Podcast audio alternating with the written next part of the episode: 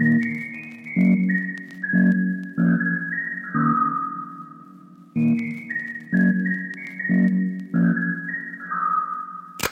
you have this thing that you do every morning? Well, when I'm on the road, I have I do the same thing. When I'm speaking on the road, I do the same thing. I'll wake up, do some sort of exercise, even if it's just push-ups till exhaustion, sit-ups till I can't do anymore.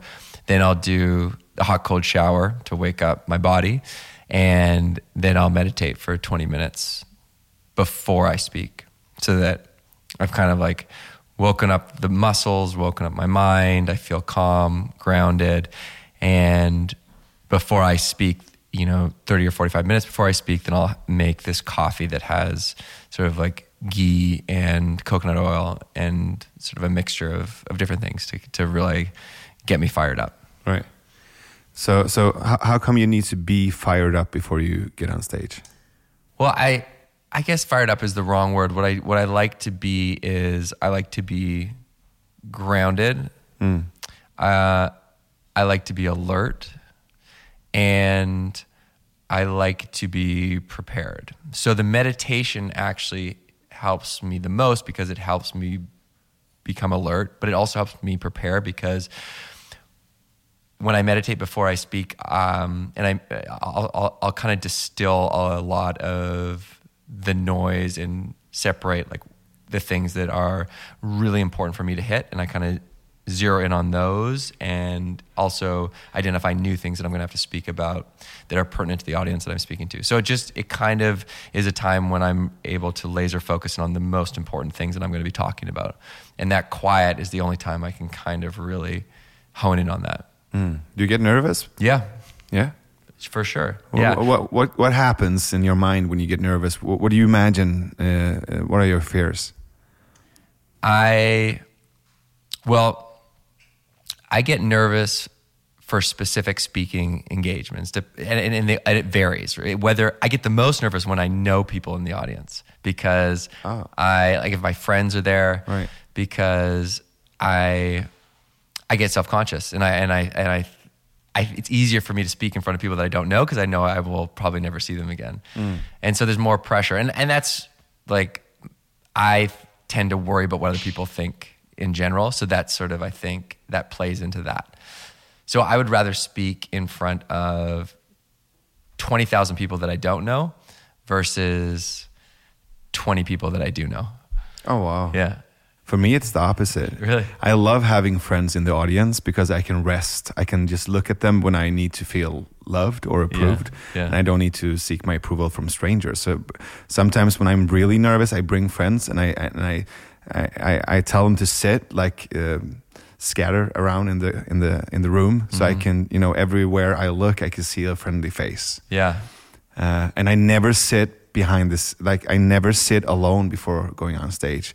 I always walk around in the audience and, and talk to people because if I sit alone, I'm alone with my thoughts and my anxiety, and I worry a lot as well. Mm. So I, I learned that I, I, I, I'm, I'm not to be left alone before going on That's stage. so funny because I'm the exact opposite. You need to I, be alone? I need to be alone. I need some sort of quiet before because it allows me to gather my thoughts and I start to run through some of the things, the most important pieces of, of the presentation. And a lot of times that's the very beginning. Hmm. Because I know if I go out there and I really hit and nail the first couple minutes, then it's going to set me up for the rest. Right. Because I, I think the, the beginning and the end of a keynote or a presentation is the most important. And the beginning is the trickiest because you're really trying to win the trust of the audience. And so those first couple sentences are always the most important. So I run through that. I think about the like you know those those things that I've been meditating on beforehand too, and I just like to pace back and forth and kind of run through it in my head, and then go out. But you know, so a couple times this year that I was really nervous. Um, one was sort of the biggest speaking engagement in terms of numbers. It was maybe uh, twenty thousand people, but it was in uh, Australia, and it was like I get the most nervous when I know that it's not just a lot of people, but it means a lot. Like there, it's it, it's it's it's a moment in either my career or my you know a moment when if I really do really well, it's gonna it's gonna have a large ripple effect in my life, and uh, whether it's gonna like impact a lot of people or it's gonna impact me if I really show up in the best way possible. And so those are the times when I when I get you know really nervous when I know that this is a moment where I can either make a right or a left. And if I make a right, it's going to change my life, you know, and make a left, it's like I'm I'm going to lose that opportunity. So that's when I get nervous when I know it's an opportunity where I can really make an impact and really like change the course of of my trajectory. And do you worry a lot, like in life in general? Yeah, yeah, yeah. yeah I I'm a worrier for yeah. sure. I like I think that my metric for success is now when I, you know, at, at, at 35 is, is sleeping through the night. You know, like if I sleep through the night and I don't wake up and I have nothing to worry about, um, for me, like that's where I want to be. Where I, because I overthink things. If I wake up in the middle of the night, I'll start to think about, you know, all these things that I have to do, or I'll think about things that you know are stressing me out. And when I sleep soundly throughout the night, then I know I have, I have nothing to worry about. This is this is great. So, yeah, so I, I, perpetually worry, and uh, you know my goal is to is is to worry less. But you know it's a double edged sword because the reason I think I'm in the position that I am and I I'm doing what I'm doing is because I'm driven, and there's this fine balance between. Uh, driving yourself forward and then driving yourself too much where you're getting anxious, you're worrying, and it's becoming your Achilles heel. So, you know, it's it's it's gotten me to to to be able to speak to you, but it's also still something that I that, that I constantly struggle with. So, what made you nervous before this interview? Before this interview, I didn't get too nervous because I know that I knew that we were just gonna chat, but um, you know, I do I do worry a lot about um, things that I have to do every day, or things in my career, or um, you know, I mean, we have a wedding that we're planning, and I worry about that. You know, I just worry about things. Mm. And do you picture when you worry? Do you picture things going wrong? No, I just I just want to do everything really well, and so I think about all the things that I have to do in order to do that. Yeah.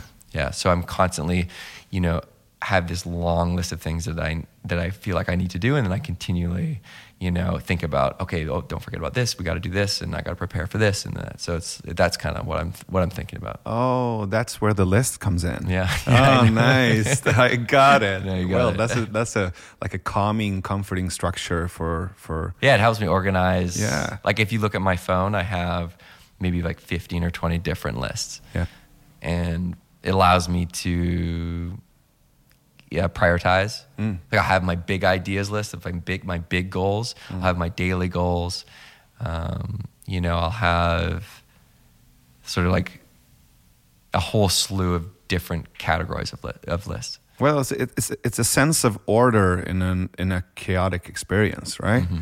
So I, I, I do that as well. Um, some of my friends tease me for it, uh, but I'm I'm fine. I do I do lists for ev- everything. Like I have a list on my phone, which is a list for dark days. Mm. So when I get really dark, like really sad or or depressed, I have a checklist.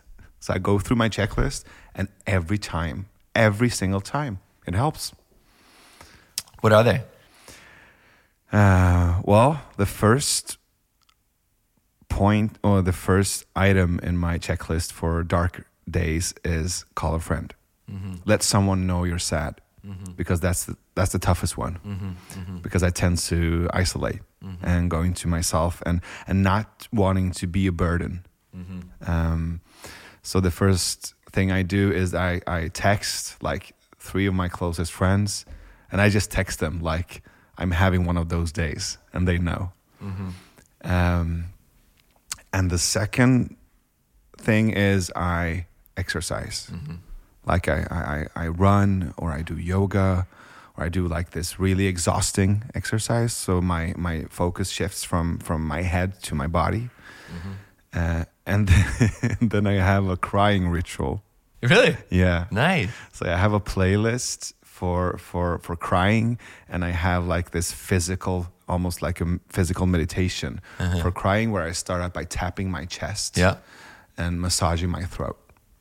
And, And- that starts to trigger That releases the Yeah. the tears. Yeah, with the music. with the music.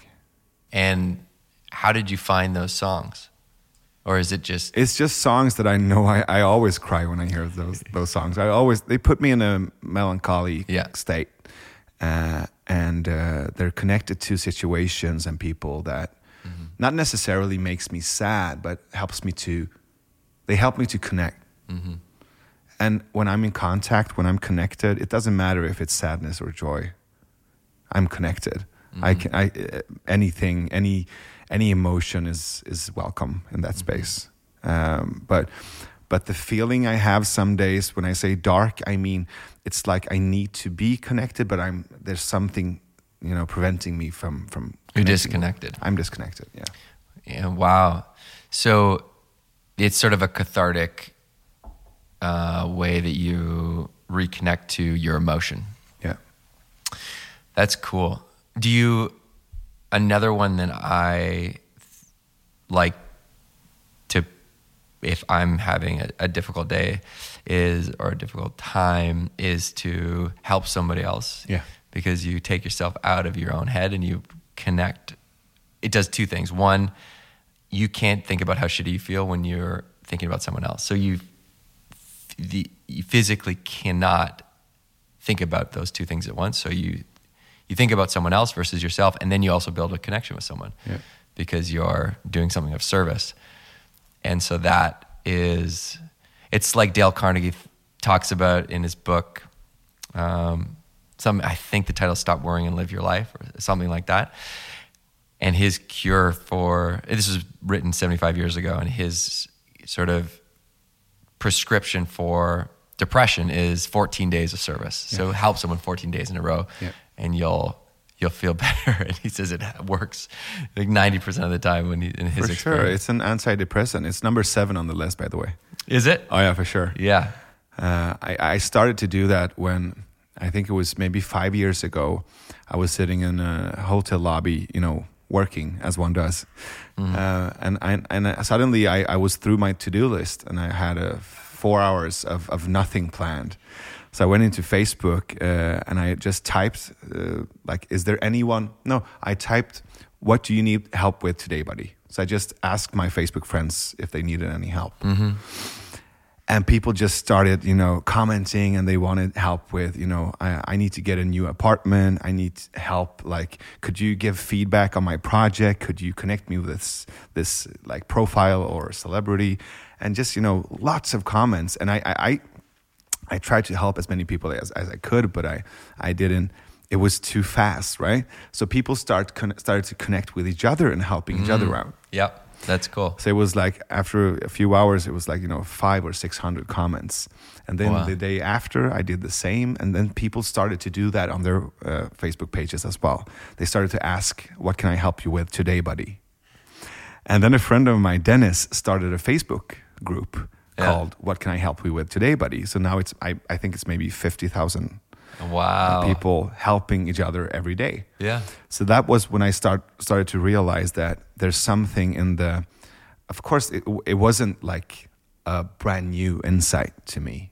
I, I've, I've, I, I connected to that in, in other situations as well, but it was so clear that during those four hours, I felt so good. Mm-hmm. And the only thing I was doing was just, you know, like helping people in, in small ways and connecting people so they could help each other out. Mm-hmm. Yeah. It doesn't take much to help some someone sometimes. No, and I also think the worrying, uh, and I'm not talking like from your perspective. I can only talk for myself. But the mm-hmm. worrying for me is when I when it's it's it's kind of a narcissistic.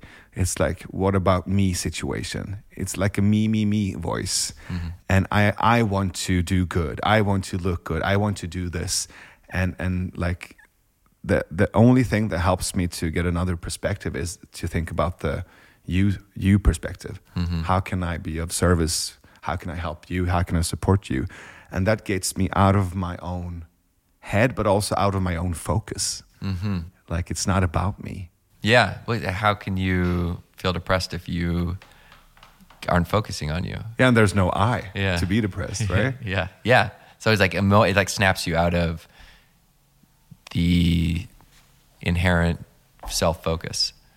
You know another thing, I, I have this like mental health toolkit that is I always thought that it would be amazing if the government mandated this toolkit, kind of like the they used to have the food pyramid where they'd tell you which even though it's not really true, but or it's not right, but the idea of like everyone should have a toolkit that they can reach into when they're feeling down, when they're feeling depressed, that they can try to help lift them out of th those feelings, whether and, and and they're free, you know, they are accessible to everyone because especially you know for me when I, I i got really depressed when i was in my first year university and it hit, hit me out of nowhere. I mean i was like everything on paper was great. I was um, straight a student. I had a scholarship to university. I was on the national rugby team in canada. I was you know had a ton of friends. It was it was great but i put a lot of pressure on myself because i have this thing where i've you know always been really driven as i was talking about and i drove myself to just kind of exhaustion.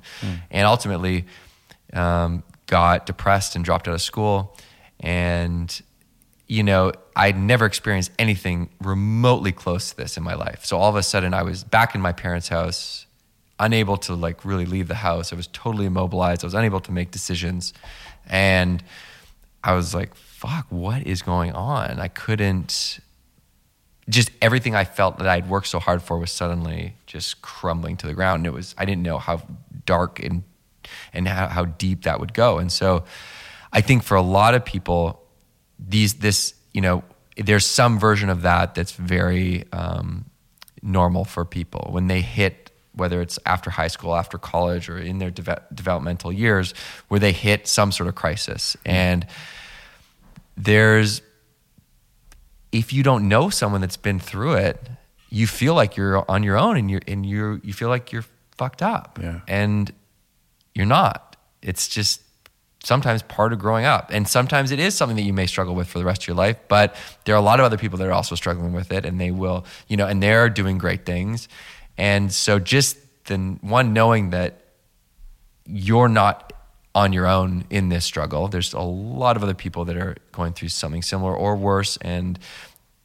they've gone through it and you'll get through it too. Two what can you do if you hit that low? When you hit that low because everyone will go through some sort of mel- mental health crisis in their life. That's mm. just the data. Like it's by the way most of these crises and, and suicides are, are f- are from you know just life crises like bereavement or divorces you know things that happen in life. So this is something this is part of the human condition. And so to be able to have a toolkit that you know okay i'm going to go through it. When i go through it i'm going to try these things and i'm going to talk about it. So it's like as you said like meditation exercise diet um, gratitude proper sleep uh, talking with a therapist or a coach or someone that you love about what you know you said you really what you're doing when you text your friends you're you're you're you're reaching out. And that's what a lot of people don't do when they're in that time. And that is the most important because when you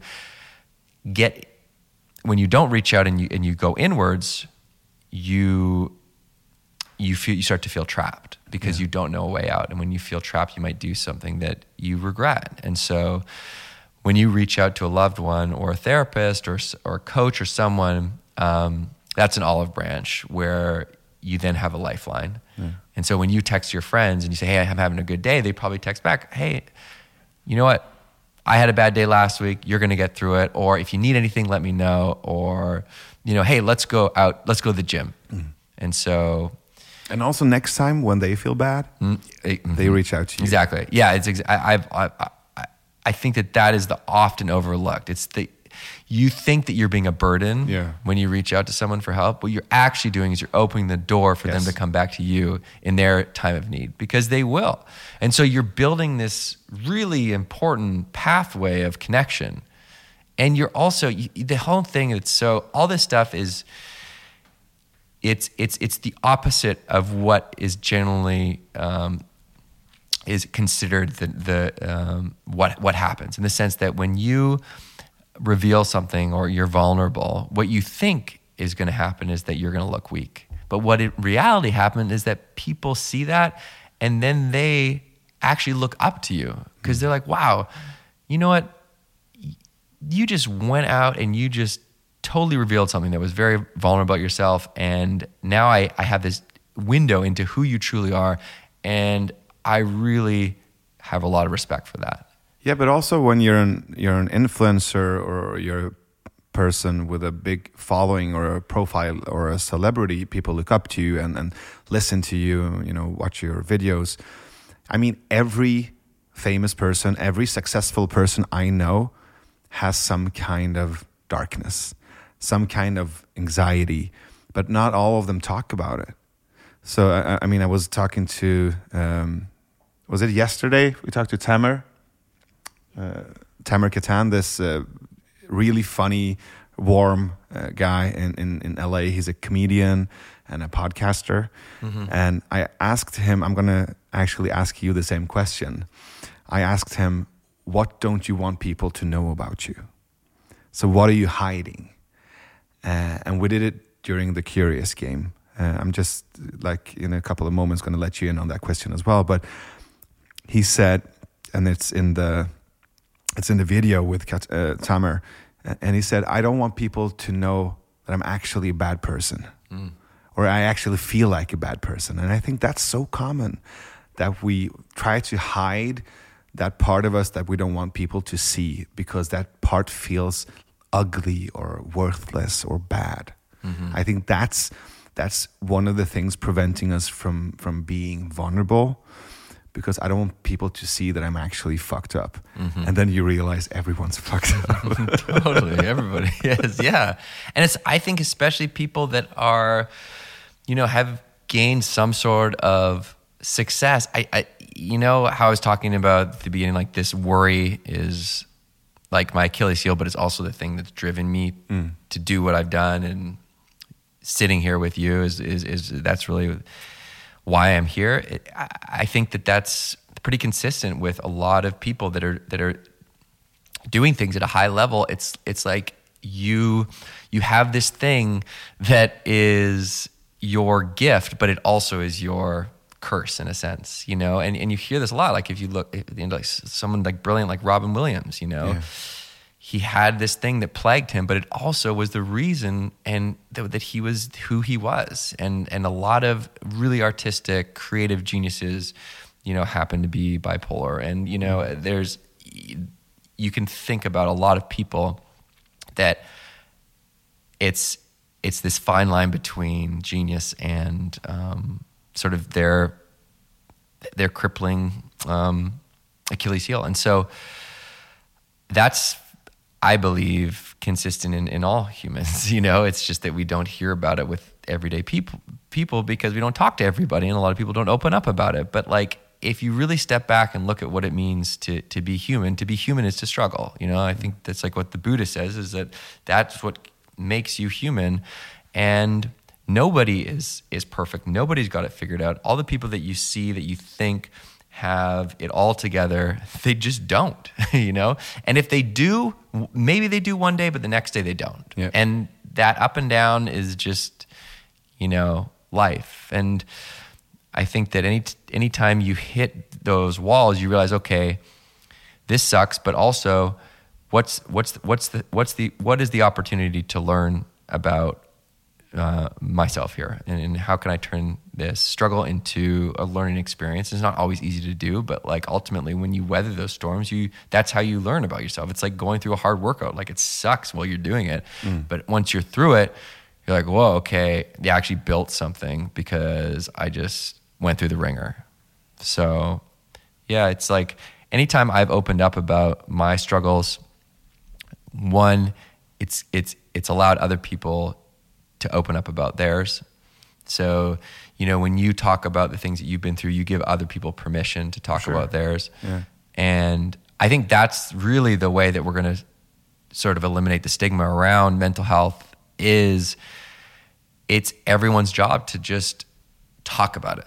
And and it, you don't need to talk about it from a stage. You don't even need to talk about it um, to your friends, but to somebody that you uh, either love or is a is a professional is, is is I think important. You know, like to start that conversation in some way, shape, or form um, to someone that you trust or or someone that is is is trained to you know help you work through it because we you know that is then your your grounds to start to to grow and and then by doing that the more people that talk about it the more people will feel okay i'm not so fucked up like mm. i i guess i can talk about the thing that happened to me or the thing that i went through. It's like um, chuck palahniuk yeah. you, you know like have you ever seen him speak? Oh yeah. Oh my god. I'm a big fan. It's yeah i saw him speak. It was I've never experienced anything like it. He he's the author of Fight Club, and he, he his one of the things that he his his purpose is to tell stories of people that are true stories, but are so unbelievable that a lot of times they've never t- and, and so fucked up and so hard and so crushingly devastating that they've sometimes never told anyone in their life. But he tells them through you know, this uh, through his books or through this live experience. And I, when I was there, there were people that were fainting. Yeah. There it, was he reading the guts? Uh, yeah, the guts, guts story. Yeah, one that was one of them. Yep. Because he has, I think he has a body count of I know I don't know how many hundred people who have fainted during his readings of guts. Mm-hmm. Um, and I actually I did this thing where I, I, I, I think it was uh, first it was published in Playboy Mm-hmm. Like the first time it was published, it was published in Playboy, and I and I bought the magazine, and then I copied uh, the story, and then I just you know started to spread the story around in, in, in, like in trains and in bus stops and in cafes in Sweden, just to be just to share it. For, it was like before social media. Yeah, but I just wanted people to. I wanted people to yeah reposted it.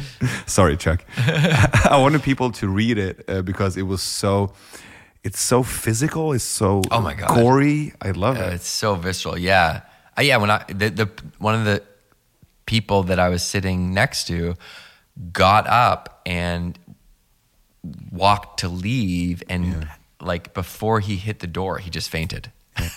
and so, so and, what's your favorite book with with uh, with Chuck? Um, Which one do you I, like? I the, the only one that, that I've read is Fight Club. All right. And a friend of mine invited me to this. I didn't actually even know much about him. When this was back oh, in 2000 and maybe three or four. That oh no no maybe it was 2006 that I was invited to see him speak, and I didn't mm. know anything about him. And and you can imagine like walking into this auditorium sort of blind, and then I, you know, all of a sudden people are, are falling you know off their chairs and into the doors as they were trying to leave the room and you know like gagging like they're going to throw up yeah and I was like, what is going What is this? I couldn't believe what was going on. And then, you know, at, by the end, you sort of understand. You're like, wow, okay, I understand. I get why. I get the purpose of this. Like at yeah. first, I just thought it was a totally like fucked up, like, you know, show.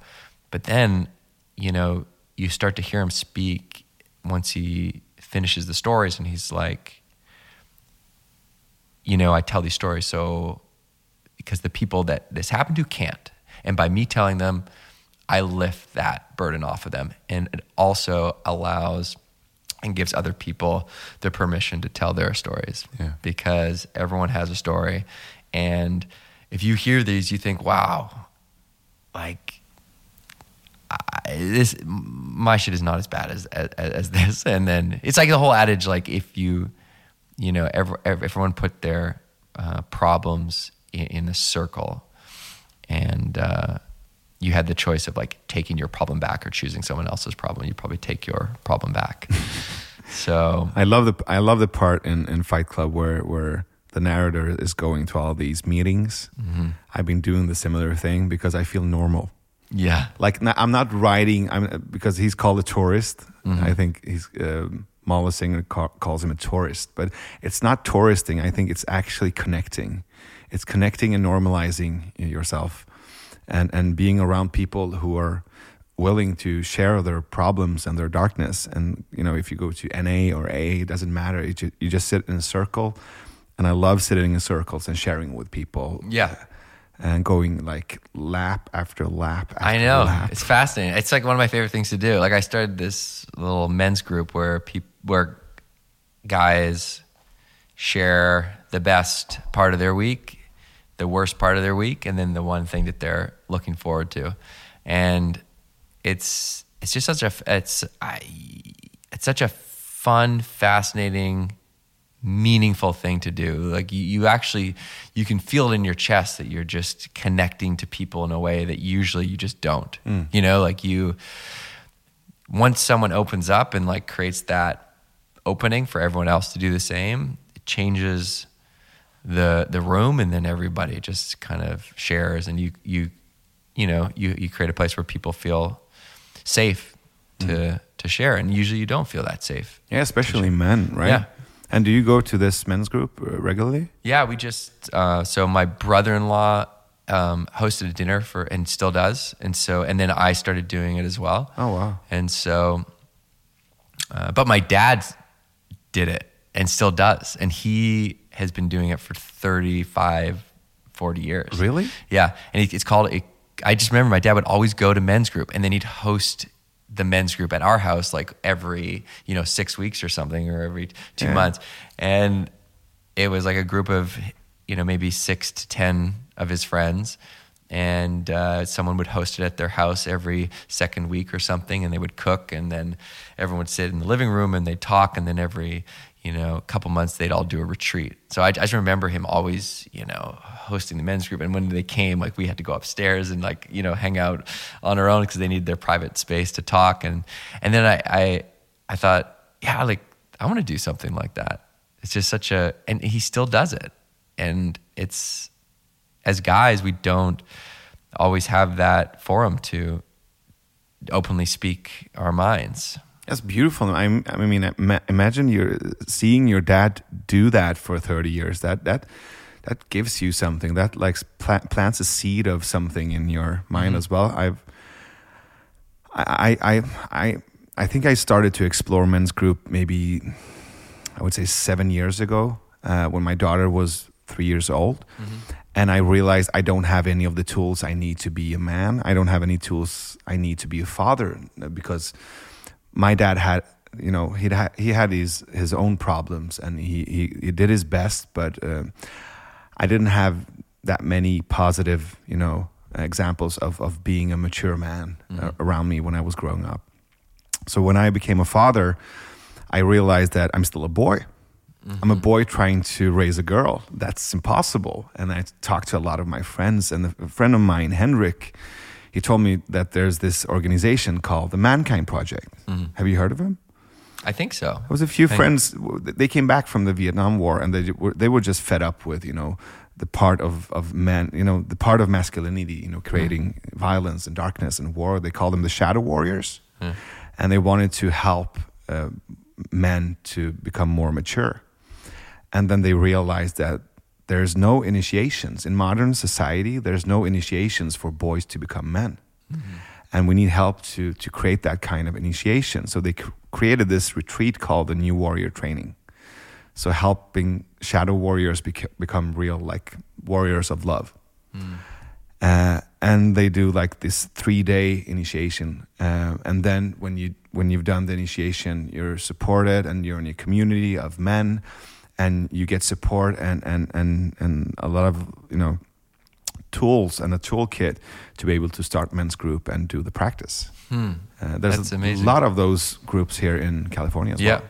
another good one is EVRYMAN Never heard of it. it's a it's a men's group and, and sort of a retreat um, based around a lot of the same uh, principles and there- I- and there are a lot more popping up which is just fantastic and it's i think it's interesting that you so you know you, you your the catalyst for you going and, and searching out this manuscript was when you became a dad Yeah. and that was what my dad was also searching for was like to connect with other men around being a father Yeah. and also about to talk about relationships you know safe place to talk about being a dad struggles with the you know that um, you know raising kids and also the the ups and downs of a relationship and he he he sent me a photo. It was funny. I posted it on my Instagram because I I did my first men's group, and then I I posted a photo of him at his last men's group, Oh, wow. which is him and his buddies like out on a deck, you know, overlooking the the ocean at one of their little retreats. It's like they just like rent a ho- house and go for the weekend and cook and hang out and play music and drink wine and, and talk. Uh, and yeah, it's I, I that's something that I think you know we all we all that need. That's why we like we we look for meaningful relationships so that we can just be honest and talk about the things that are you know we're we're, we're going through in our lives. And, and I think it's important that you create some sort of um, you know accountability around that to s- just create a system that you uh, almost force yourself into sharing, clearing, you know, talking. Uh, that's why if you have a therapist, you go to them once every two weeks or something. That's why, you know, my dad at work, because they would every two weeks they do their men's group or, you know, that's why it's great when you, you know, have a friend that you have a, you know, your morning coffee or walk every week or every two weeks, or you do that with your, with your partner. So you create the the time that you prioritize just like you would anything else that's important. So I- don't want to forget the question, uh, the question I asked uh, Tamer as well. So uh, I'm curious about what don't you want people to know about you? What do you want to hide? Well, I've talked about two of them that I usually don't love talking about. One is the the depression that I went through, and st- I guess it would be that I still go through. You know, I I I went through a a bout of depression maybe three years ago. Right um, as I was building something with my friends, we started a production company, and we'd gotten it to the point where finally we were getting investment, and we were just about to kind of like take off, and I just couldn't do it anymore. I didn't love the work that I was doing. I wasn't being creative, and I was just burnt out. And so I had to tell them, I said, guys, look, I, I can't, I'm not the guy to run this production company anymore. And I took a left turn and I didn't know what to do. And I, this, I accepted a, an invitation to speak because I'd done a TEDx talk years before. And that started this road into, well, unexpectedly into speaking. Oh, So, but you know, I think it's just the the truth is, is this is something that I'll just I'll struggle with for the rest of my life. You know, I think it's just and, and that's okay.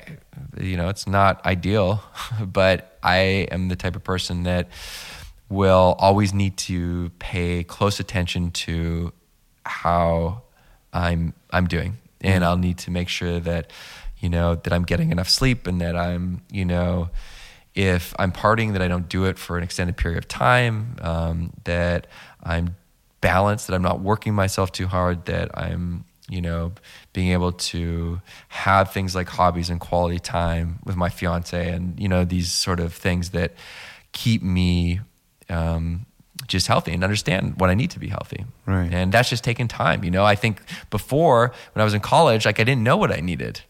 I didn't understand who I was. I didn't you know, know what I needed to be healthy. And now I sort of have this toolkit of things that okay, these are these are my these, these are my levels that I need to keep um, to to be healthy. So, w- w- with this perspective of, Yeah. of, of you being vulnerable and us knowing about your worrying, Yeah, yeah. I would love for you to tell us the story about how you started the bucket list. Yeah. So, I, I, I- I, wanted to have like an introduction of you as a like a human being Mm. before we get into the story that I imagine you've told so many times. yes, I no, I I love that, and eh, the the story starts in well, really, I guess when I dropped out of school. You know, Yeah. when I when I hit that first depression, I everything was on paper fantastic, and um, and I was blindsided. I was sort of knocked off my feet by this these these these unexpected feelings and and crippled by these you know these emotions and and I spent you know 3 to 4 months in my parents' house unable to leave the house and just couldn't go outside and like I was like what the fuck is going on I couldn't I I was so scared about how I didn't know where this was going and just felt like the only direction it could go is worse. You know, it could only go down. It could only get darker. And um, it, friends ended up coming to the house and kind of pulling me out of the house and you know convincing me to come work with them in a new town for the summer after the I'd already dropped out of the semester of school. And as I kind of left um, my my hometown, I was forced to do things on my own. Like I didn't have a choice. Before I was sort of I couldn't decide whether I, I should go to school or not. I couldn't shouldn't decide couldn't decide whether I should go to work or not. And ultimately, the indecision would be uh, my decision, which was not doing anything. Where when I was in this new town, I was suddenly I had no choice. I had to get a job. I started to get some confidence. Right, I started talking about what I was going through to my friends. Mm. I, um, I I slowly started to kind of feel back to myself. And then I realized that I needed to talk with a therapist and understand why I was feeling this way. And, you know, and ultimately I, I found this new group of, of friends that were sort of inspiring. And there was this one kid that had started a clothing line in college. And I, I didn't know him too well. And he, he, out of the blue, he started this clothing line. And I was so taken aback that he had just done this out of nowhere that I was like, man, what? Did, how did you do that? Like, can I get involved? Is there any way that I could help you out? And he was like, yeah, sure. If you could get me some press, that'd be great. and he'd just taken out a loan and done this clothing line. And so I was able to get him in a blog that like got him some press. And I thought, wow, I can't believe I did that. You know, this is so cool. I got a hold of this guy that runs this big blog. And I just thought, man, if he did that, if he made this clothing line with no experience, like I wonder what what I could do. And I was like, I want to make a movie.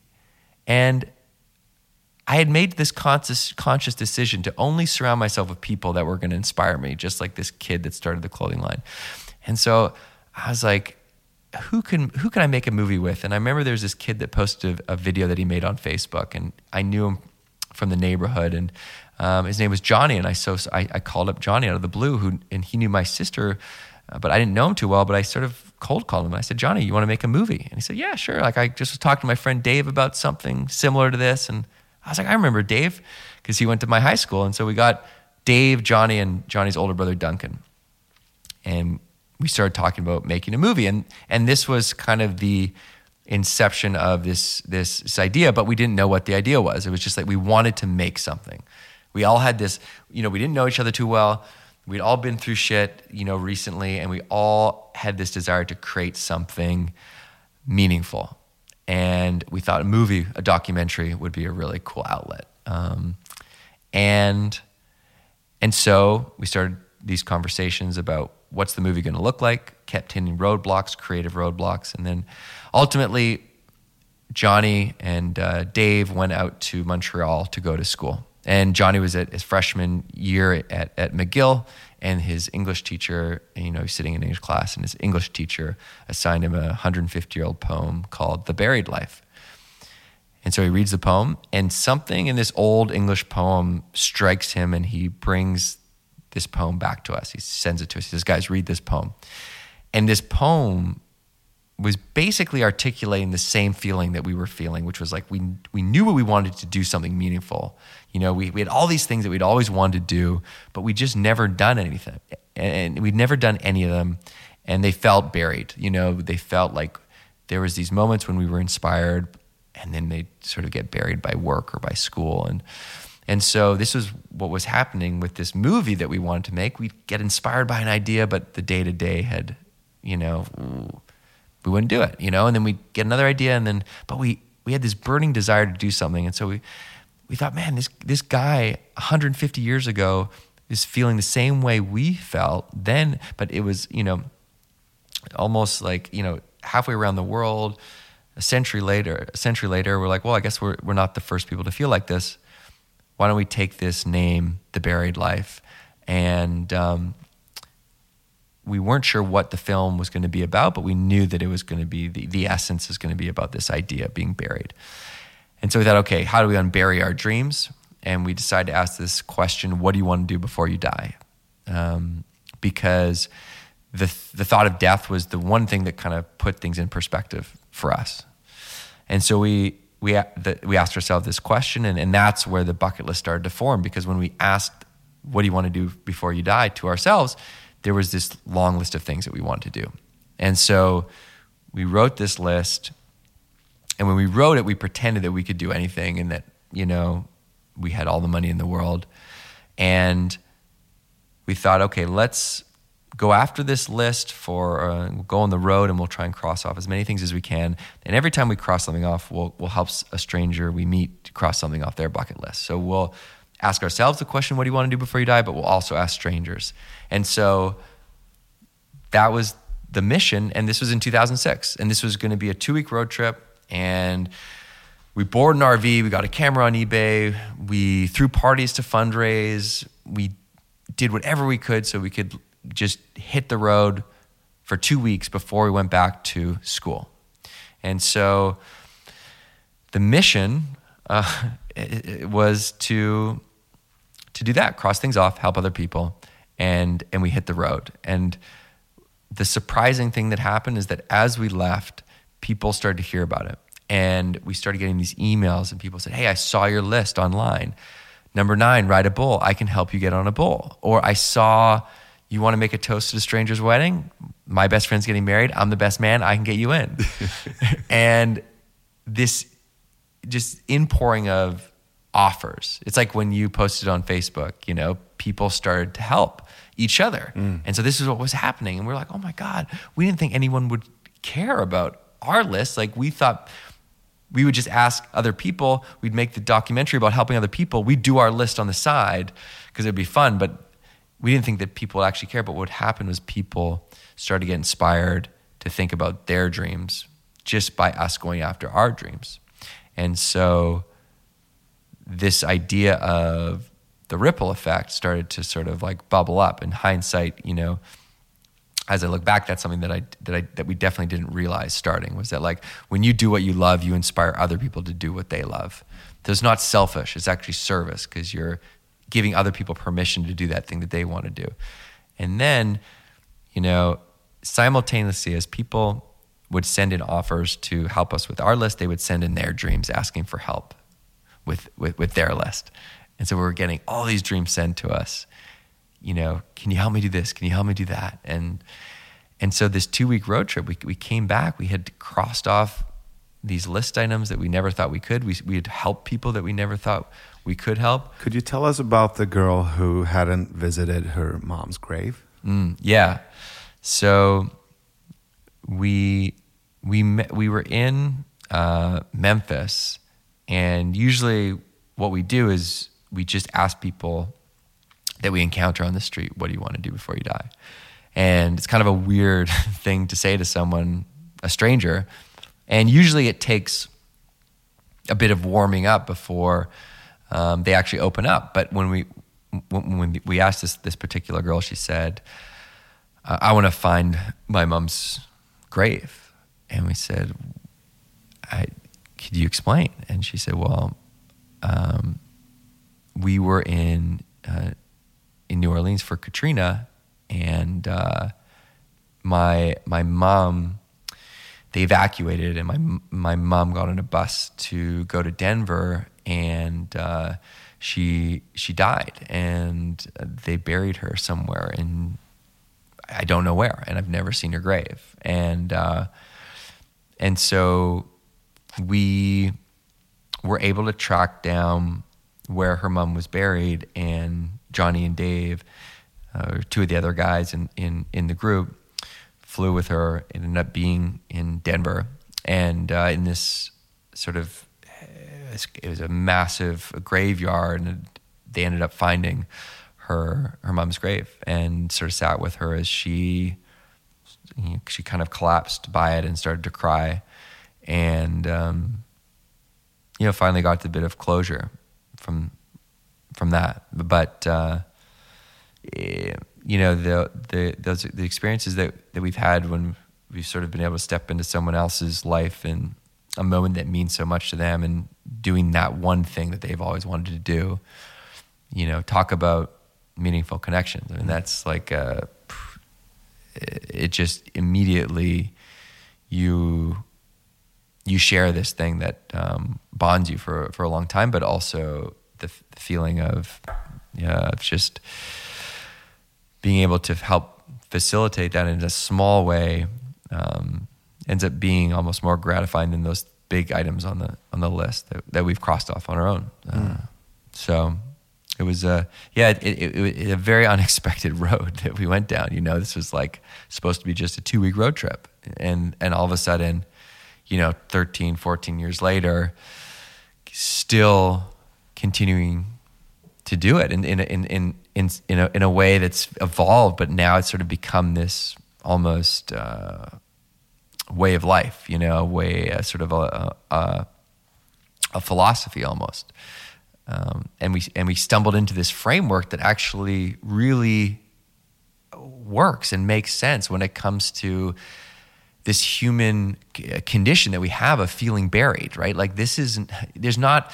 It, it, it's it, it's not coincidence that this poet Matthew Arnold in 1852 wrote this poem of feeling buried. This happens to everybody. We uh, we this this is part of the human experience is that we don't do our personal goals as human beings. We typically push them because we feel like we'll do them later.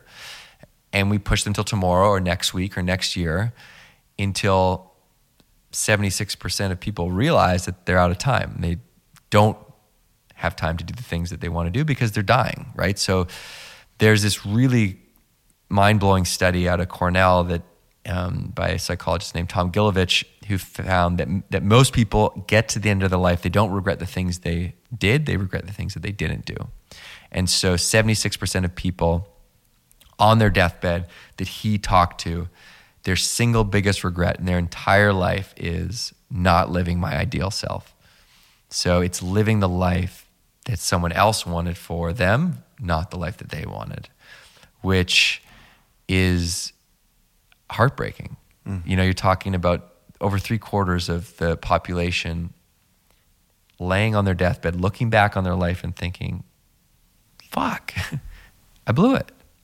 I lived for someone else, or I pushed my own goals to the point where now I, I, I don't I don't have any time to, to do them. And so the idea of writing down your goals, the idea of sharing them, which were two things that we just did because for us it was the only thing that made made sense to remind us that they were there, ultimately starts to build accountability and it starts to allow other people to help you. So when you write down your goals, you make them real. When you share them, you give other people a chance to help you. Um, when you dream big and you go after things that are, you know, you feel may be impossible, um, just by you taking the first step towards them, you you have a leg up on 99% of the other people because they never take that first step.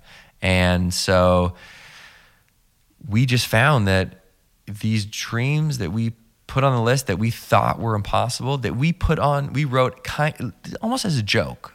It was like, what is the most impossible thing we can ever think of? Play basketball with President Obama at the White House, do an interview with Oprah, have a beer with Prince Harry, make our own TV show, write a number one New York, New York Times bestseller. Like, they all happened over time. And so we kind of got to this point where we're like, holy crap. I guess you can do anything. and so it changed the way that I fundamentally operate, you know, it like actually changed my DNA where it's it's it, it it got to the point where it's not can I do this, it's do I want to do this? Mm. Because I know that I can do it cuz I have the ability to do anything, just like you have the ability to do anything and everyone has the ability to do anything. It's do I want it enough to put in the work that I know is going to be needed to accomplish that thing. Is there a cost to that? Yeah. As well. I mean, the the ability and the opportunity to do anything. I mean, for a person that worries a lot. yeah.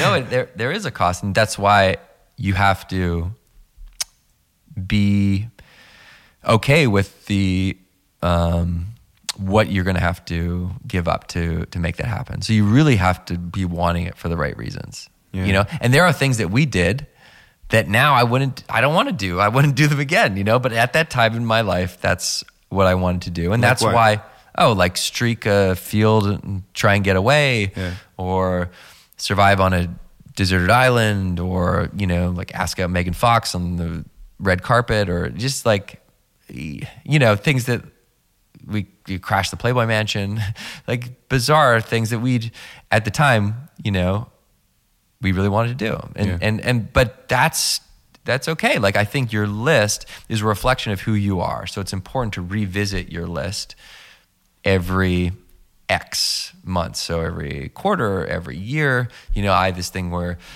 um, my fiance and I we do our resolutions at the end of the year, and so we have our we have our list of goals that are you know our shared goals then there are my goals and there are her goals and we have this one document that is sort of throughout the years you can see 2017 2018 and, and you kind of each year get to see what you've been able to accomplish you carry things over to the next year and so it's it's a fluid um, reflection of, of, of who you are. But it, it really is just, you know, if you, if you break down what a bucket list is or any type of list, I think bucket list is a tr- tricky term for it because it's sort of cliche and, you know, it's, but if you strip away the, the name and you just look at what is this thing, it's just a list of the most important things to you in your life. Yeah. That's it. The, the things that you believe will bring you the most happiness, the most joy, the most fulfillment. Now, the list itself is just a device so you don't forget about those things. Right. Because if you don't have something to remind yourself, they get buried. That's been happening for hundreds of years. That's just what happens. So, you know, you need some sort of reminder. And maybe it's maybe it's not a list. Maybe it's something. Uh, maybe it's a reminder on your phone. Maybe it's something on your calendar. Maybe it's a, a meetup with your friends. Maybe Right. it's a uh, A prayer. exactly. Yeah. Find that thing that reminds you of those things that are important to you, and and and take and and, and take the time to to think about what those are, right? Like find quiet to reflect and put in the the, the, the the time it takes to identify those things. Now you've done that. That's the hard work. Now just remi- how do you keep those top of mind?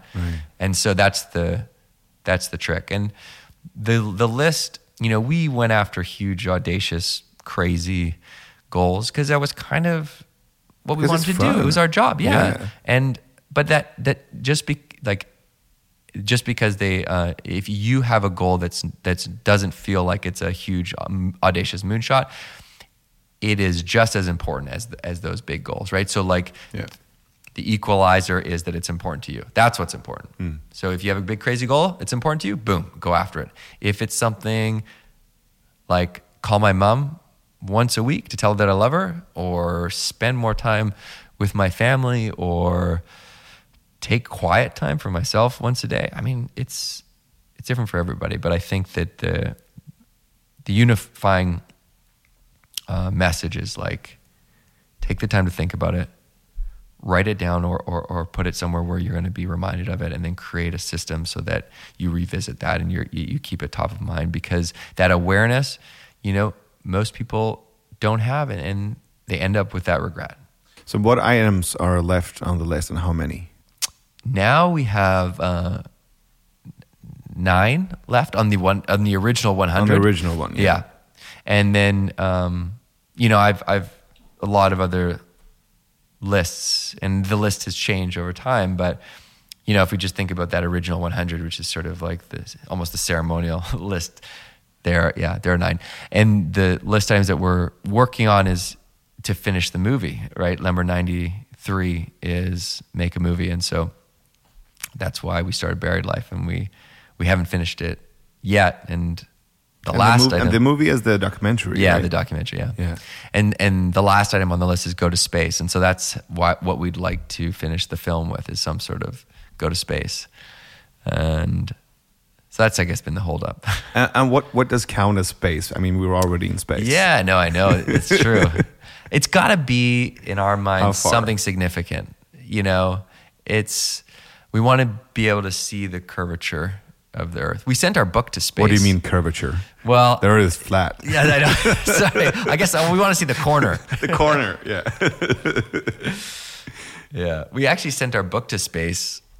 We made this uh, promise that if we got uh, our, had our, if our book hit number one New York Times, we'd send it to space, and we ne- we didn't think that we would hit number one, and then we did, and we thought, oh crap, we got to figure out a way to send our book to space, and so we, our uh, two of the guys' old neighbor was is a retired aeronautical engineer, and so we built this totally outrageous contraption with a weather balloon and um, this this box with a GPS and a, a, GoPro, and we attached the book to it, and we sent the book up in the weather balloon with a parachute. So the balloon went up, and weather balloons they expand, they expand, they expand, and then once they get to a certain altitude, they pop. Yeah. And so the idea was like, okay, it's going to go, it's going to pop, parachute's going to deploy, and then we're going to have this GoPro capturing the the ride, and we'll be able to take a screenshot of that. As and and anyways, and then the GPS will track it as it falls, and then we'll be able to find it in the Right. desert. So we go out to the desert, we like send up this weather balloon, and it goes up, and then we start tracking it as it comes down, and then we lose track of it, like as it's 300 feet above the earth, and we're scanning, we're walking in the desert, hold like you know, holding our GPS, but we can't, you know, it's not working, and we don't find it, and then three days later, the GPS pops back on, and then we find it, and this GoPro is still intact. Really? And we have this, yeah. If you Google the buried life space book, you'll see the photo of this book, and you can see the the flat Earth behind it. So, uh, so nine items left, and and what's the plan when when you guys are done? I mean, I guess we die. I. I think that like, you know, we all, you know, I, I've been doing a lot of speaking and I've I've really enjoyed that. And so my my goal is to continue to spread this this idea um, and give people permission to do those things that they're that are important to them and give them hopefully like some you know some some some some boosts to do the things that, that they really want. So do do people contact you or come to you with their bucket lists or or the need to create one? Yeah, but the cool thing now is that, like you found when uh, when you post on Facebook, friends would help other people. Yeah. So I'll have people that will see me uh, speak or something, and they'll write down their list, and then th- I'll see them eight months later, and they'll come and they'll show me the photo of like they just reconnected with their biological father. So I had this one guy; he showed me his list, and it's the number one thing was reconnect with bio- his biological father, and um, he he sent me a photo like f- five six months later. He tracked him down, and he had uh, met a bunch of seven new siblings. Oh, wow. uh, and this is a man in his in his early fifties, and um, and so to to see people not just like kind of get inspired, but also follow through and do those things that they've been thinking about for years or decades. Uh, that's that's that's the goal. Like I, another woman, she was a, a mother of four or five, and you know, it just her list was she wanted to learn how to swim, and she was just like, I've never known how to swim. I've always been self conscious about it, and she sent me an email. She said, "Hey, you know, I, I I just learned to swim, but the the coolest thing about it was not just learning how to swim. It was the the the way that it changed the way my kids looked at me, and they sort of they saw their mom conquer something that they knew she was so afraid of, and that that was the most meaningful thing. So you know, you just you never you never know what it what can happen when you when you actually take that step to accomplish your goal. Because I, I feel like there is this ripple effect that happens. You know you do affect more people than you than you really know. And so when you do those things you're affecting the people around you you mm. know and and and that ripple goes far beyond. So I, I think that that idea of a ripple effect, if you think about, so there, there's there's been people that have been inspired by buried life to go after their goals, um, and, and a lot of times people have done things that have just been unbelievable. Like Yes Theory um, a group of guys that, that have created you know, one of the most amazing YouTube channels on, on YouTube, making inspiring content, inspiring millions of subscribers. You know, um, Buried Life was a big inspiration for them, and and there's there's a lot of different people out there that are doing much greater things that have inspired many people. And you think about the the people that they've inspired, what are they doing in this sort of like exponential impact? But you you draw that back, it doesn't come back to us. Who it comes back to is this kid that started the clothing line that inspired myself and even the other guys to begin buried life. Now, this clothing line, you know, back in 2006, it wasn't successful. It doesn't exist anymore. Uh, but just his act of doing that thing that he'd always wanted to do changed history. Mm. You know, and that's proof that one person can make an incredible impact, and that's the power of the ripple effect. So that, where, where's this guy right now? Right now, he's in New York, and he's an artist. Yeah, he's a painter. He painted that right there. Oh wow! So you guys are still in contact? Mm-hmm. You're still yeah. friends. That's nice. Yeah. That's amazing. That and, and the clothing line is yeah, the clothing line. He, it just didn't work out, or like I, you know, it was just kind of he did it for a couple years. He he didn't he didn't continue, and you know, some people might say, "Oh, that's a failure," and then right. you look at the other side, you're like, hmm. the impact that's had. You know, it's it's crazy. What what I'm thinking about right now is that so when I hear your story, I'm reminded that 11 years ago I did something similar, but in a much much smaller scale.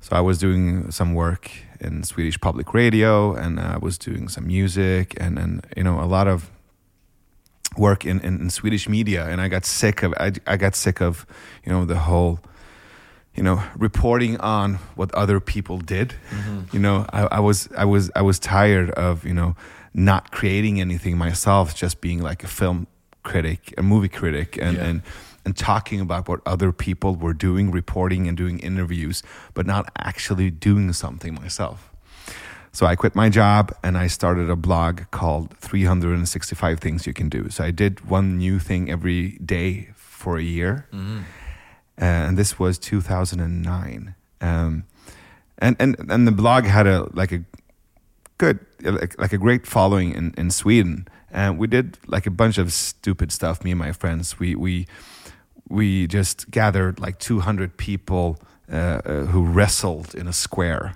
We did like a flash mob way mm-hmm. back when flash mobs weren't oh, yeah. even a thing. Yeah. And we we created like uh, these pieces of street art and we we I I, I went parachuting. I I I stalked a guy for four hours. You know, a bunch of still silly, weird stuff. I ate cat food. it's delicious. It's, it's, not delicious. it's really, really not. but I but I tried it and and and I did that for a year and I wrote a book and I did a lot of you know uh, motivational uh, talks in Sweden and I did that for I, I, I could ride that wave for, for 10 years almost. Mm-hmm. But now I'm like, I need to do that again. Mm-hmm. I need to revisit, not that list, but I need to revisit uh, my own curiosity. And mm-hmm. I'm doing it in some way with the podcasts, mm-hmm. but, but I, I'm, I'm, I'm getting ready to do another list, I think. Yep. It's yeah. a great, I think that it's really important that we are open to the idea that it's not just okay, but it's healthy to recycle our careers in some way, shape, or some some way, shape, or form. And by career, I mean like any anything that is either it could be your job, but it could also be your creative expression or hobby or something like this. So this idea that we're evolving as human beings, and so the things that we're doing should reflect that. So for me, you know, I came to this point with that when I told you about the production company, mm. I just got to the point where I was like, you know what? I don't want to do this anymore. And I felt really uh, conflicted about leaving because I, I put in three years. I've worked my ass off. We finally got it to a place where it's it's it's working, and now like I'm gonna have to start from square one and do something else. What am I gonna do? I've you know is this this is a stupid idea, And then I talked with my uncle, and my uncle was like, "Yeah, you know what? This is called recycling your career, and you're not starting from the the bottom. You're taking everything that you've learned and you're pivoting, right? And and when I saw it like that, I thought I thought, yeah, I guess I guess you're right. I, I'm just to pivot and I'm just to follow my curiosity and you know whatever, um, and see sort of what happens. And that's when I started speaking, and that changed my this chapter of of, of my life. And I think that right now it's it's I I'm I'm again I'm in that same sort of position where it's like now I want to I want to write another book or you know I want to do uh, a show or a podcast and and start to move in another direction. And i think that a lot of times we feel like that's not a good idea and it's not that's not the right idea because we've been going in, in one direction we've been building and that's the lane that we should stay in because we've built you know we've put so much time and energy into this one thing and we're climbing the ladder we're moving towards the thing that we the ultimate goal um, and to deviate from that is is is not a smart idea, smart idea um, but if you, all the people that I look up to are doing so many different things, and their career has evolved. And you know, at one point they were in movies, and then they went into music, or then they went into this. And I think that when you really allow yourself the the freedom to follow your heart and to follow that that that curiosity, then you start to find that it you you're going to move mm-hmm. around, and you're going to continue to kind of cross those uh, those borders, and that's okay. Maybe also um, next to your bucket list, mm-hmm. you should have a fuck it list. Yeah, right. So you can some some items you don't like the production company. You could put that on your fuck it list. Yeah, I don't want to do this, yes. and it's okay. Yeah, right? totally. Yeah, there, there's a uh, there's a guy that did a TED talk uh, on a fuck it list. Really? So, yeah, yeah. He's from Vancouver, actually. Oh wow, I didn't yeah, know that. Yeah, I met him. Yeah, he's a cool guy. But yeah, I think that like knowing the things that you don't want to do is almost are almost you know it's almost more important than knowing the things that you that you want to do. Which is why it's good to do things and then stop doing them because then now you know okay that's not something that I want to do and like especially when you're in college and you're you know you're trying to figure out what your major is and what you're going to do with your life and your, career how are you supposed to know you can't so mm. like it's okay if you change your mind. It's okay if you come out of college, try something for a couple years, you realize that being a doctor is not what you thought it was going to be. Okay, hmm. that's okay. Stop, pivot, recycle, and move on to I, something else. That might be like a moment um, when you when you uh, when you get out of college or when you uh, move out of your parents' house. I think that's a good time to create like the the list, mm-hmm. like the first version of the list. Uh, where I'm at uh, in my life, I just uh, like a year ago, my fiance left, and and and uh, I'm moving to a new city. So that's also like a new chapter mm-hmm. of my mm-hmm. life. Mm-hmm. Uh, so so, I mean, you talked about life crisis before. I mm-hmm. I think that's there's an opportunity there to to recreate yourself. Maybe mm-hmm. that's the good point to to to get a new list. Yeah, yeah. I think that's. I, I read something about like you know this this when you are at your at your lowest, it's almost it, it, it is an opportunity to try something new because you almost don't have anything to lose. You sort of like, okay, here I am. What's something? How can I recreate? uh, myself in this moment of of darkness and and and try something new and, and see if I can you know forge down a new path. And when you, when you guys ask people, uh, what do you want to do before you die? Uh, what was like the most common answer? What kind of answers popped up? We got a lot of travel. I think travel is probably the number one sort of the the, the bucket that most people gravitate towards, like or some sort of adventure uh, list items. But travel is, is a big one. Um, but I think that as important, you know, tr- uh, the whole ad- ad- adventure list items, like you know, a lot of people will, will, say skydive, or a lot of people will, you know, do things that are sort of exciting. That's I think that's where we gravitate towards when we think about a list.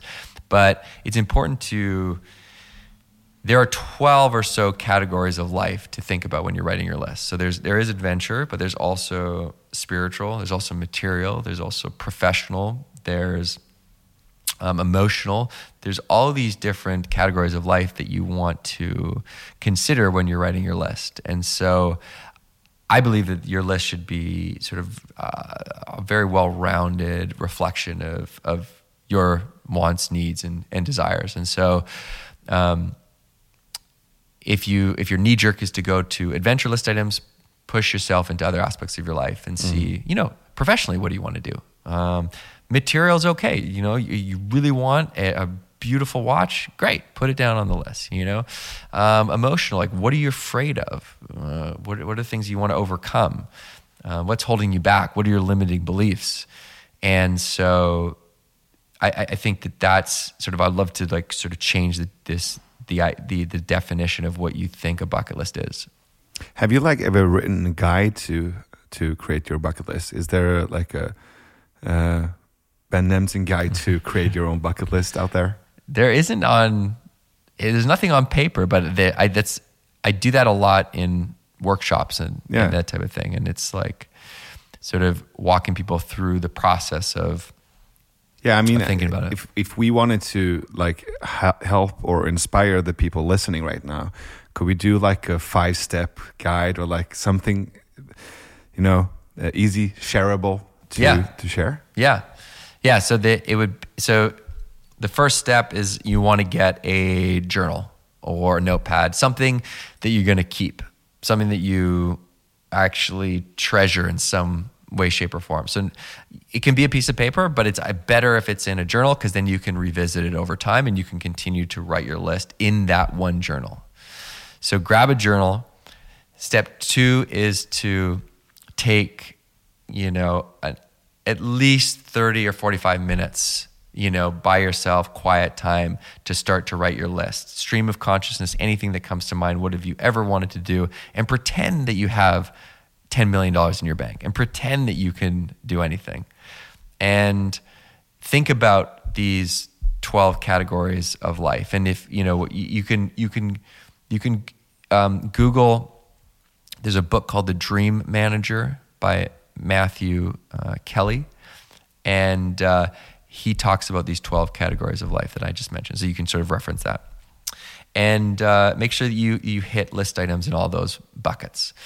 And and and then you want to share your list again i keep coming back to that facebook post i think that was really cool because what happened was when people shared they then opened themselves up to other people helping them and most people don't do that because of fear right? Because of the fear of what other people think or the fear of failure. So fear stops us. But once you get over that fear you realize that if you don't share your list no one can help you. So look at your list and and and see let's say your list item is to write a book but you have nowhere no idea where to start. Think about people that might know an author and reach out to them. Hey do you know an author? Or i know that your uncle wrote a book or i know that you wrote a book. Is there any way i could jump on the phone for 15 minutes to pick your brain? I'm just trying to get started here and i'd love to learn how to make a book proposal. You know just like you can you can you can send out your uh, you know you can kind of post it wide and ask for help, or you can be strategic about it and try and actually like be intentional about your sharing. And then you want to just continue to be persistent in your pursuit of this this thing. Because most people uh, they just give up right? Like it's not easy. You you have to continue to work your ass off to get it done. Um, and and then along the way you want to help other people because when people see you helping others they want to help you. And you know it's this ecosystem that you want to create of like doing things for yourself and helping other people. Uh, so to recap you know find a journal take time to write your list think about the 12 categories of life share that list and be persistent and give give back perfect uh, i'm going to do that i'm going to write my bucket list for for this year. Uh, I'm gonna do 12 items, like mm-hmm. one item in every category. But yeah, yeah. And then so from a year, in a year from now, yeah. I'm going to show you the list. Good. Thank Okay? I love that. And I would actually encourage everyone that's listening to once they write their list, take a photo of it and uh, share it with with both of us. Yeah. Tag me on either Instagram or Twitter. My handle is just my name at Ben Nemtin. And then you know we can be everyone's accountability buddy because you're 77% more likely to achieve your goal For sure. if you have someone checking in with you down the line. So that's why, you know, as you write your list, if, you, if there's a friend that you want to accomplish a goal with, that's even better because then you're keeping each other accountable. So if you can create accountability, you know, you create accountability by writing down your goals. You create account- accountability by sharing your goals because then you feel accountable to the people you show you shared. You feel accountable if you have someone that checks in on you. That's why it's when you have a boss, it works because they're keeping you accountable. Because if you don't, you know, there's consequences. You're going to get fired, and they're the ones that are monitoring you. So that's why you do it. So you need those same mechanisms around your personal goals, or you're going to say, ah, I'll do it tomorrow. I'll do it next week. I'll do it next year. So all these things are designed to create accountability, and they're also designed to create inspiration through action. So a lot of times we think, okay, I have this big goal, write a book. I don't even know where to start. Well, just by starting writing that first page, just by starting to reach out to someone asking for help, those small steps, they start to build inspiration, right? It's like if you're waiting to feel inspired to pick up the guitar and play, Right. you don't pick it up. But when you just like sit down and you just start, you start to be like, oh, you start to feel inspired. You know, you're like, oh yeah, I'm actually feel like I'm doing something. And then you kind of that, it's like pushing a little snowball over the hill. It starts to grow as it goes. So you want to build that momentum. And that's why these little small steps of action are super important. They may seem trivial, like, oh, okay, what is it going to do? I'm writing down my goals, whatever. Well, you're making it real. You're creating a reminder. Now it exists. It's not a thought. That's a bit of accountability. Sharing my goals. Or what is it going to do? And am I just going to throw it out in the ether? No, because like when you post your goals on social media, you then think, damn, everyone knows I have these goals. I better start doing them. Mm. When you share your goals with a friend, they know. So talk about talking about asking for help. Is there any one of your the, the nine items left on you, your list that uh, I can help with, or or the people listening? That's a really good question. I think you know we we're actively trying to to figure out space. So like if there's any connection or you know we're sort of following all leads and talking with NASA or you know and SpaceX and Blue Origin, all, all the major commercial space flight companies, and even other private ones like you know overseas that we're just exploring it. So that is the only way that is is going to happen is through the the collective effort of the community and just you know I, I- I feel like it's going to happen in a way that's that's unexpected, and we want it to happen in a way that's uh, kind of hasn't been done before. So, uh, and we're we're, t- we're we're sort of working with the Yes Theory guys too on on that to create something that like would be really memorable. So, the goal is with that is that will sort of be the the the, the big ripple that will, you know, hopefully inspire many more people, and, and ultimately that's the theme of the of the documentary as well. And so, yeah so and and i think that if you could you know one one i, I just think that if if people write their list and start going after it like that for me is is is is all i could really ask for because i think that that has exponential impact it's more of an impact than i'm going to have Yeah, I'm I'm I'm really inspired by our conversation. Not only about the fact that I'm actually going to write my my bucket list, but also um, with a sense of vulnerability and humility we started out with in the beginning, uh, and also have like a bucket list next to it, yeah so I could just move some of the items that I don't like.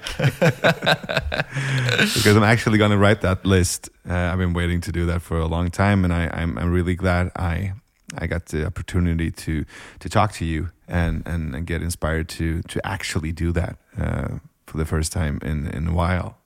And there's a, a couple of really meaningful and and emotional items on the list. Uh, it's a couple of adventures, but I'm really I feel a bit scared about the emotional ones. Yeah. Uh, Good for you.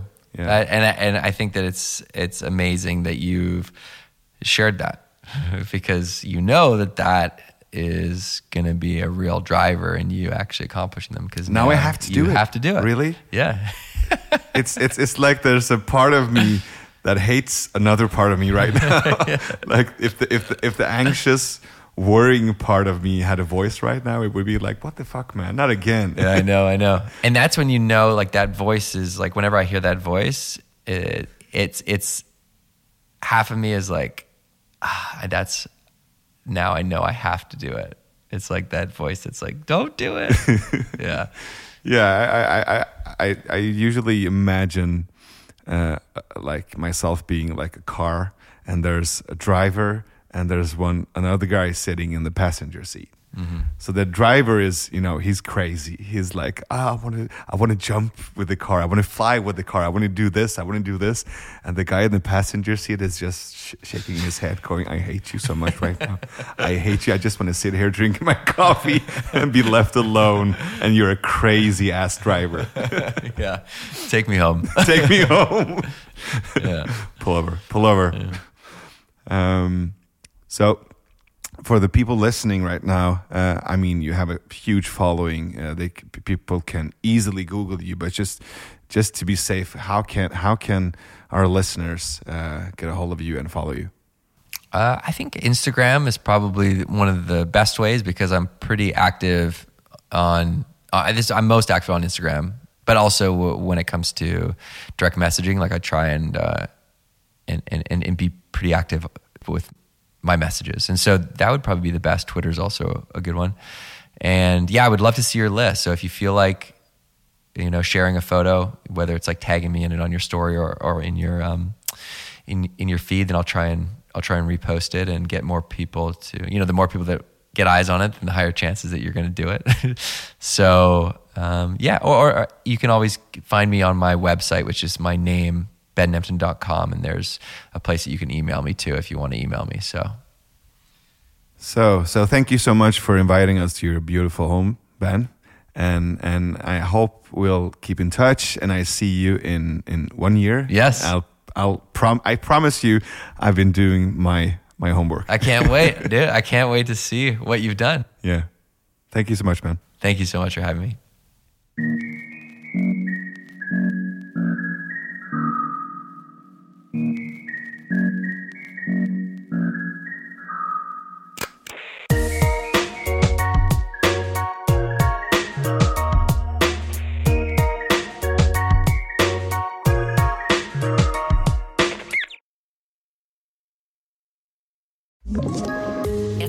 Poddtips från Podplay. I podden Något Kaiko garanterar östgötarna Brutti och jag, Davva, dig en stor dos skratt. Där följer jag pladask för köttätandet igen. Man är lite som en jävla vampyr. Man har fått lite blodsmak och då måste man ha mer. Udda spaningar, fängslande anekdoter och en och annan arg rant. Jag måste ha mitt kaffe på morgonen för annars är jag ingen trevlig människa. Då är du ingen trevlig människa, punkt. Något Kaiko, hör du på Podplay. Därför är gardinerna.